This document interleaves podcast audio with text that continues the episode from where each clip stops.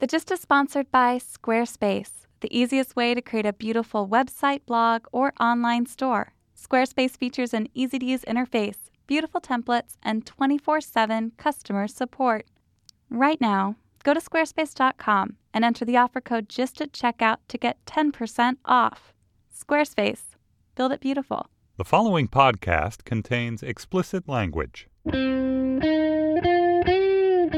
It's Thursday, June 4th, 2015. From Slate, it's The Gist. I'm Mike Pesca. I want to start off the show today by telling you about a government program that I bet you never heard of, especially if you're in my audience, which means listening to a podcast. It's something called Lifeline. The FCC sponsors it, and it was called Lifeline because it used to be about telephone lines, giving a telephone line to a poor person, subsidizing telephone lines because, in many cases, the people who qualify, severely poor people, had no other line to the outside world. Well, now it's 2015, and guess what? It's not a telephone line that's so important, it's broadband internet service. And there is a provision on the books to allow someone to spend a $9.50 subsidy on broadband service if it's already bundled with a telephone. But what about if someone like me, like maybe you, just wants broadband service? They don't want a telephone. Can they spend their $9.50 that the government will give them on broadband service to do things like maybe look for a job and get out of poverty or connect to the outside world? A huge percentage of people who qualify for this service are disabled. Well, it seems like a kind of no brainer. Sure, as with any government program, there's the old waste, fraud, and abuse. But guess what? Republicans on the FCC have vowed that they will not they will not be extending the Lifeline broadband service.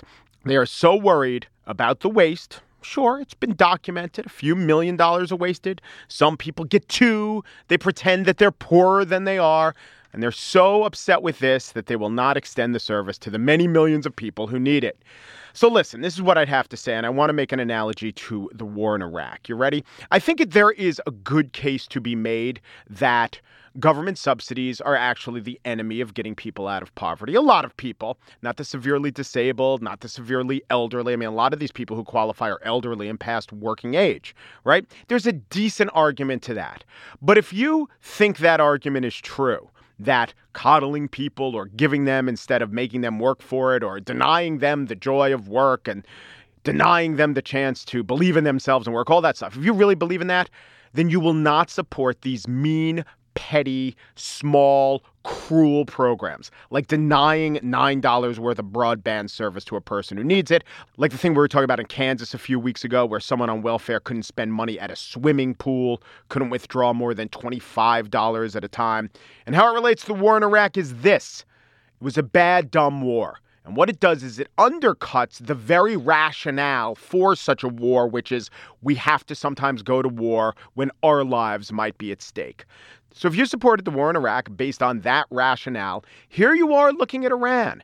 And maybe you think, you know, we might need to go to war in Iran. Well, the capacity and the appetite for the war in Iran has eroded in this country because of the stupid decision made to go to war in Iraq. Same justification. That's my analogy with Lifeline. If you believe that people need to find out about the power of work and that government handouts don't help people, do not support such pettiness as denying them the Lifeline program. You're only hurting your own cause.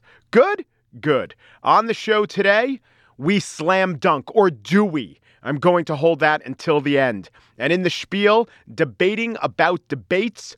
But first, up, up, and away, and out, out of the studio as we go to the West Village and the hardball courts.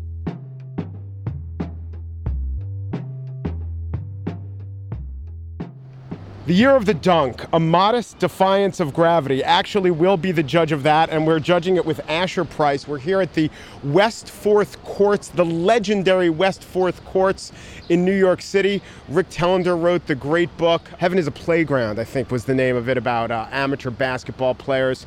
And by the way, have you been to West uh, Fourth ever before? Have you played on West Fourth, Asher? I was just remembering that as a kid, maybe I was like a freshman in high school or so, my father work not far from here. And I came by here one afternoon to play in a game. And I was a slight, skinny kid. And I just, what I remember most strongly was trying to post up on some dude. Some adult. Some adult. Some man. Exactly. some man. And just the strength of his butt against my hip, and he just, you know, like a feather, just shoved me out of the way, and uh, and so I still I still remember that Yeah. kind of feel of that moment of contact. Because people think tall in basketball is one of the most important things. It's really not. It's about your overall physicality. You have to have a lot of uh, stoutness if you want to rebound, and if you want to dunk, you have to have a lot more than height. Yeah, uh, you have to have strength in the legs, in the hips, in the butt, and uh, and you've got to have some explosive explosive ability. So this this book is a quest, and it's a quest for a lot of things, like to regain vitality and youth and defy gravity. Did basketball mean a lot to you? And the layered or second part of that question is, did the dunking part of basketball mean a lot to you when you were younger? I think dunking grabbed my attention when I was a kid. You know, I remember being about six years old, six or seven years old, and watching the 1986 dunk contest on TV. And as you may remember, that's the dunk contest that Spud Webb won. He was five foot six inches, basically my height, a little bit taller. And I thought, holy cow, this guy, you know, is tiny and can get up in the air. And I felt like I could relate to him in, in the sense that he was just this little guy, and his name was Spud. Yeah. I think dunking is what really always kind of captured my imagination is this fantastic, exciting, acrobatic move. And I remember growing up here in New York City, being a Knicks fan, of course, I was in high school when John Starks had that famous dunk over Michael Jordan. It was like the single high point um, as being a Knicks fan during the time. He Did the hand motion. He kind of shielded himself as he went up right in Jordan's face. It was, yeah, John Starks' career. Certainly not his uh, game six of the 94 finals wasn't his pinnacle. How tall are you now? I'm six two and a half, and now I'm 36 years old. Yeah. So as you hit the height where dunking was plausible, the age started creeping up on you. Exactly. I mean, I think we're we're we're in competition with our age really more than anything else, and um, and so this struck me uh, in my mid 30s as my last chance to try to dunk a basketball. I had never really tried. It was just something that you know I kind of fantasized about. I took it upon myself this year to get into dunking shape to try to give it a shot. I was thinking as I read your book, dunking has this weird place, this unique place in sports because it's just one of many ways to score. And in fact, it's not the highest score you could get because the three pointer is worth more than a dunk. No one's ever dunked from beyond the three point arc, thus resulting in a three point dunk. That's the next phase. But it captures your imagination. It captures, like a home run captures your imagination, but a player can't always hit a home run. Certain guys always can dunk. And then, of course, it's become part of the vernacular. Home run's become part of vernacular, but there's no similar phrase in hockey and there's no other phrase in basketball. And, you know, that's a slam dunk. Going to war was a slam dunk. It's just separated itself in a way that I don't think any other play in sports has. Uh, I think whether it's here on the West 4th Street courts or at Madison Square Garden, when you dunk, it does a lot more than score two points. It gets people riled up. It can uh, take something out of the opponent. Uh, you know, it gets fans going crazy. You know, you see Blake Griffin throw down a dunk, and then the other team calls timeout. They need to collect themselves, and he's pumped after that. That's something else that's kind of toying with in the book because, you know, in your mid 30s, you're wondering about a lot of things about yourself, and the dunk you know provides a certain amount of certainty if you're able to pull it off it, it says something about yourself i feel like that you can you, you have this talent that you can that you can throw down And there's also symbolically about the dunk. It's a shorthand. It's a shorthand for prowess. Now, if you meet a person and and he says to you, "Yeah, I was a pretty good high school basketball player," or "I played in high school," and you say, "Were you good?" Often they'll say, "Well, I could dunk," you know, and that's shorthand for, "Yeah, I was pretty good." i think it's in some ways the kind of thing i experiment with in the book is that it's meant to be a stand-in about all kinds of things we wonder about ourselves whether we you know my trying to dunk a basketball is also supposed to get at questions of whether you might have ever wondered about yourself whether you could have been a good pianist or mathematician. And so uh, you know i don't know what the sort of the math equivalent of saying when i was in high school i could dunk a basketball but but those are the questions that when we're in calculus Yeah. blindfolded. Right, Yeah. exactly, exactly. So it's like when we're in our 30s or 40s, we start thinking, what talent did we leave on the table? What did we have kind of lurking in our bones that we never got around to? And so dunking is this this thing I always wondered about, just as you might wonder about those other things. physically with a phys- this this manifests itself in many people of our age in a physical way and what they do is a marathon or something endurance related, did you consider running a marathon? I think running is kind of boring, personally, and it takes a long time. And and uh, the beauty of the of the dunk is it's three quick steps in an explosion. It's also there's empirical finality to it. Either you can do it or you can't.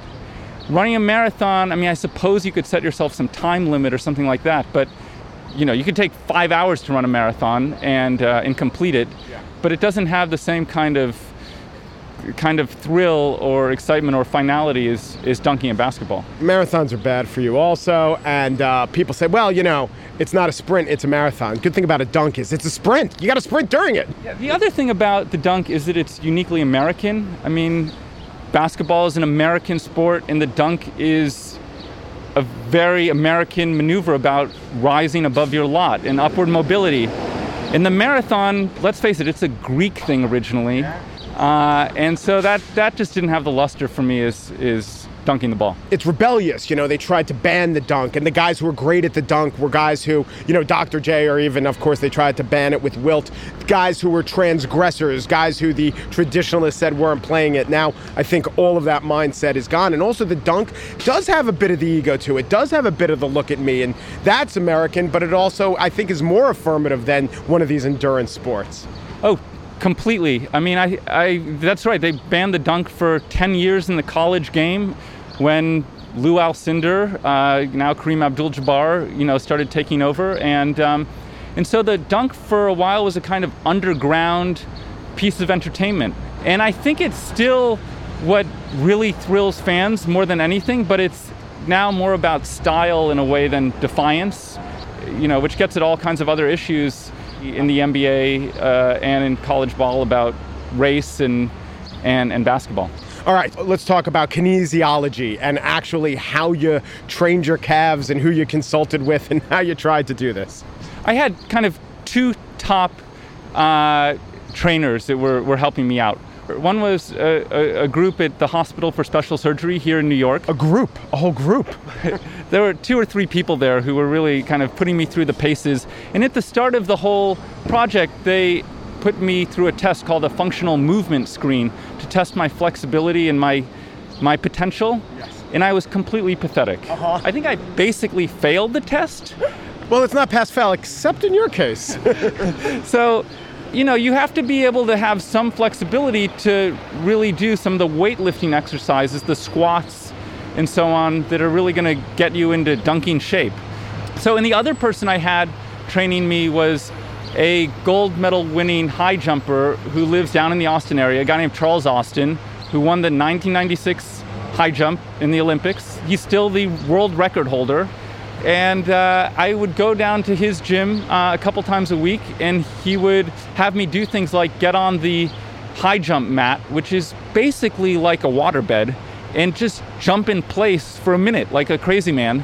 And you want to collapse basically after that, but instead he, you know, would give me a few seconds to towel off. I was sweating like a like a mad thing, and uh, and do it again was putting all the effort required in was that hard? Were you very effortful? I actually hated it. I would work out a couple hours a day.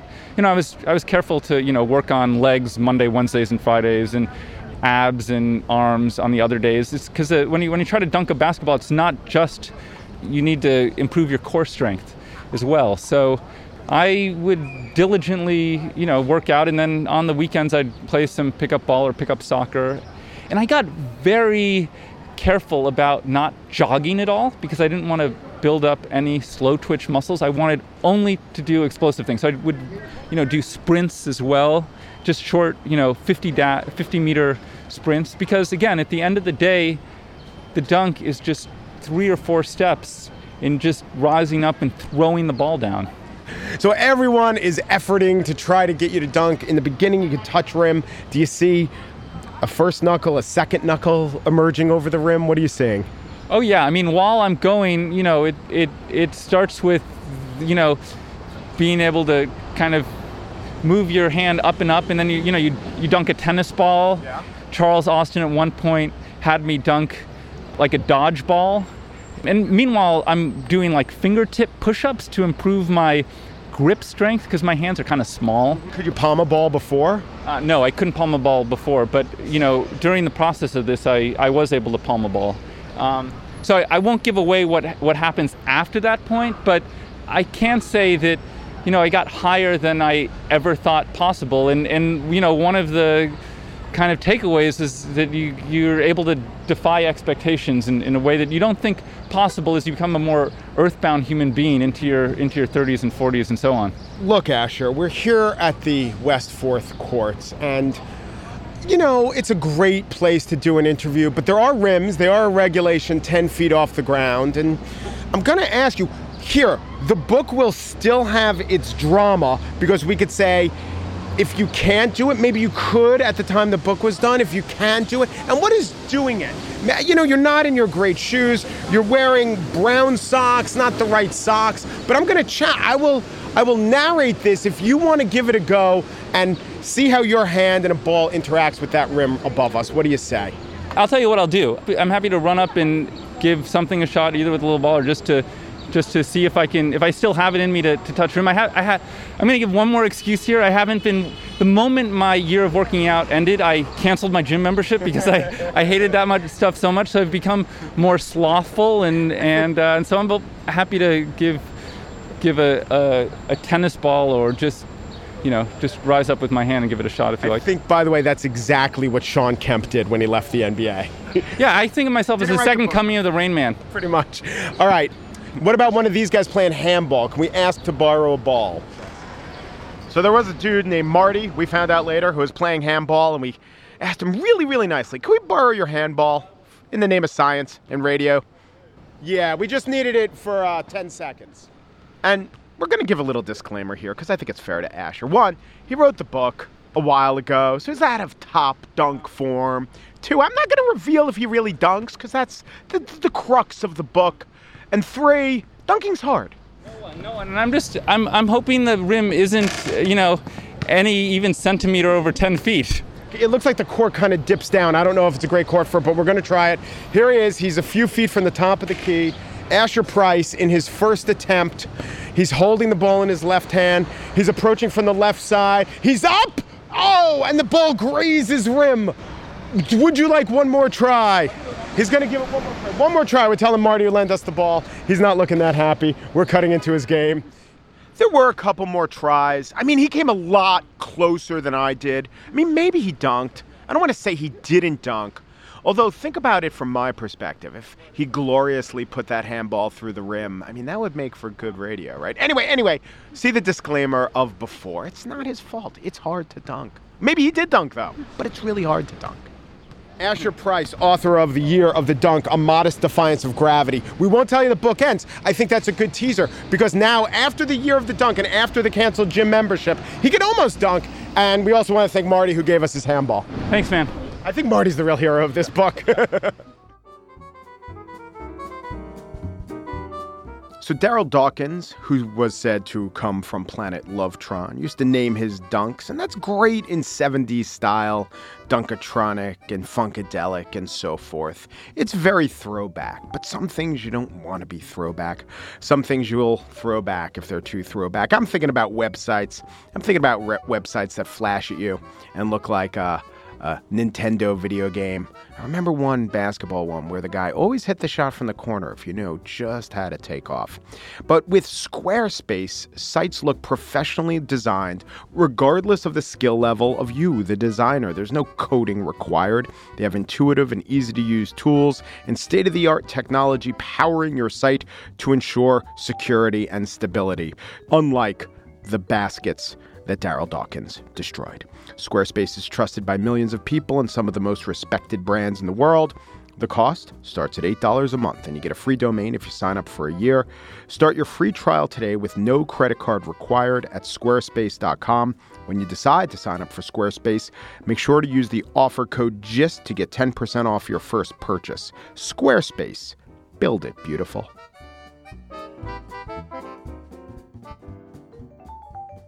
And now the spiel. It's debatable.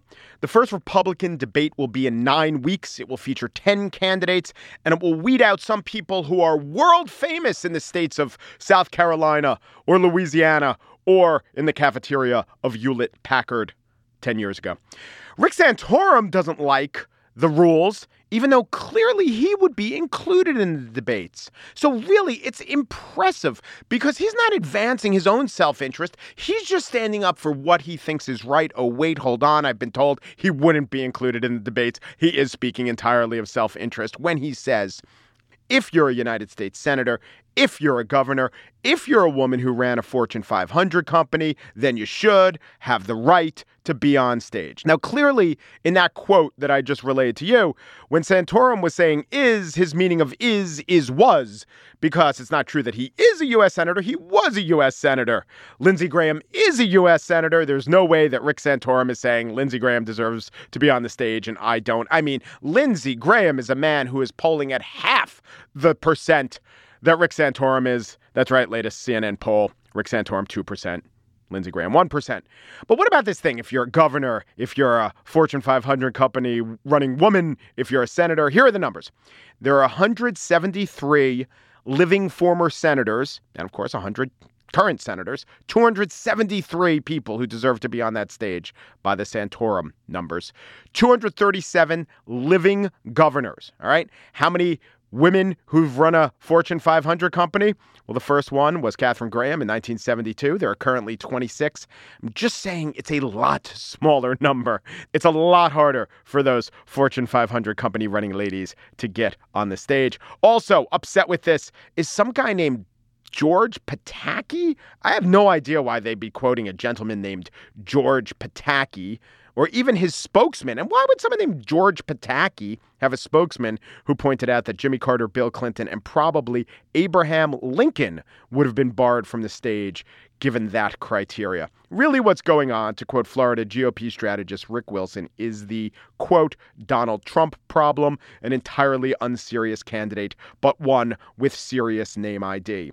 I understand if you're trailing, you want to be in the debates, even though it's true that just being in the debates won't mean you'll win. I can't see a path to winning for anyone who's not in the debates. Then again, I can't really see a path to winning for anyone who, at the time of those debates in nine weeks, is polling at the 2% that would put you out of the top 10 candidates. But getting into the debates seems to be this huge thing. People give it way too much credit. There is a group called Level the Playing Field that is decrying the rules for keeping third parties and independent candidates from a future presidential debate. But again, low polling, because the standard for them is you have to be polling at 15%. Such low polling candidates probably won't go, or most definitely won't go anywhere in the polls with or without debates. We put way too much credence in the power of a debate. Just a couple of facts. You know who won all those Democratic debates in 2004? Wasn't Hillary Clinton, wasn't Barack Obama. Joe Biden was the winner of those debates. He never got above single digits in the polls. And you know who else was said to be a great debater? Well, here, here is Michael Moore touting General Wesley Clark. Remember this when Clark entered the race in 2000? And his number one skill, as touted by Michael Moore, was well, listen. We have been handed a gift a four star general, head of his class at West Point, Rhodes Scholar, captain of the debate team.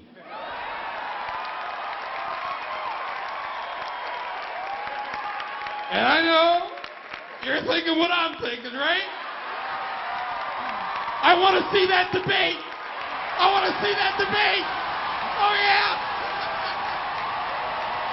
Oh, I want to see that debate. oh, boy. So I wanted to talk about Michael Moore failed political prognosticator, and General Wesley Clark for a couple of reasons. One, as I've been saying, debates mean very little. Being a debate champion doesn't mean you'll win a debate in the eyes of the American people, doesn't mean you'll get to a debate, but most importantly, whatever you do in a debate, often little to do with how you do in an election. But let's talk about Wesley Clark for a second. What's this guy been doing? Came across this article in Bloomberg Business Week, the general of penny stocks. Subhead Wesley Clark lends his name to some sketchy companies. How can Business Week say that? Well, they detail one called the Grilled Cheese Truck. And it's not just that you have a four star general who won the war in Kosovo without a casualty endorsing and on the board of directors of the Grilled Cheese Truck, asking you to, quote, join the Grilled Cheese Truck revolution.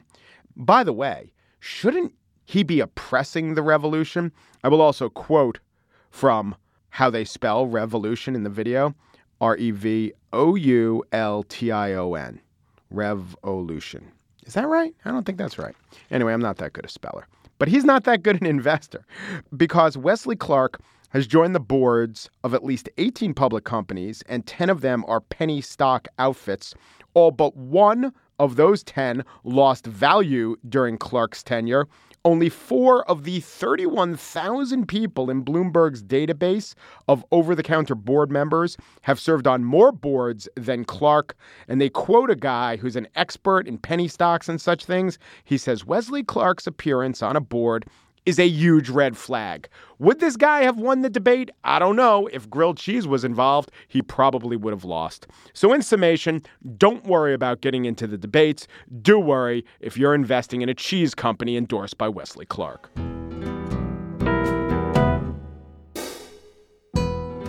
Today's show is produced by Andrea Silenzi, who admits that she has joined the BLT insurrection. Our managing producer is Joel Meyer. He is involved in the Meatball Sub mutiny of 72. Andy Bowers, the executive producer, was deeply involved in the Monte Cristo popular insurgents that swept parts of Guam in the 80s. We have a Facebook site. It is facebook.com slash slategist. We also have a Twitter feed. The other day I mentioned the Twitter feed, and we went over the 4,000 mark. This is but a small fraction of the people who not only listen to the gist, but go on Twitter. Someone tweeted to me, Why follow the gist's Twitter page if I just follow you? Don't punish me. I give some love to the gist. If you can, do us a solid, follow the gist's Twitter feed. Right, Andrea? Yeah, and for a limited time only, we will follow you back. All right, all right. For the next 24 hours, from the time this show posts, to the until we grow tired with that, the gist will follow you back. You'll get some followers. Is that Twitter kosher? I feel like if Taye Diggs does it, we can do it. Okay, we do have one caveat. We will not follow back Taye Diggs. Screw that guy. That guy's a Twitter slut. Thanks for listening. Although we would like Wait. to book him soon. Oh, yeah, yeah. Oh, uh, Tay, if you're listening, we're just getting. We love your work. Hedwig, Angry Inch. Thanks for listening. Hey, this is David Wallace Wells of New York Magazine's Sex Lives. I'm here with, Maureen O'Connor. Allison Davis. and this week we're going to be talking about Allison. What are we going to be talking about? Uh, my new favorite movie, Chocolate City, The Black Magic Mike. We're also going to be talking about uh, ball touching. And the Panty Clearinghouse, sellyourpanties.com. Subscribe at itunes.com slash panoply.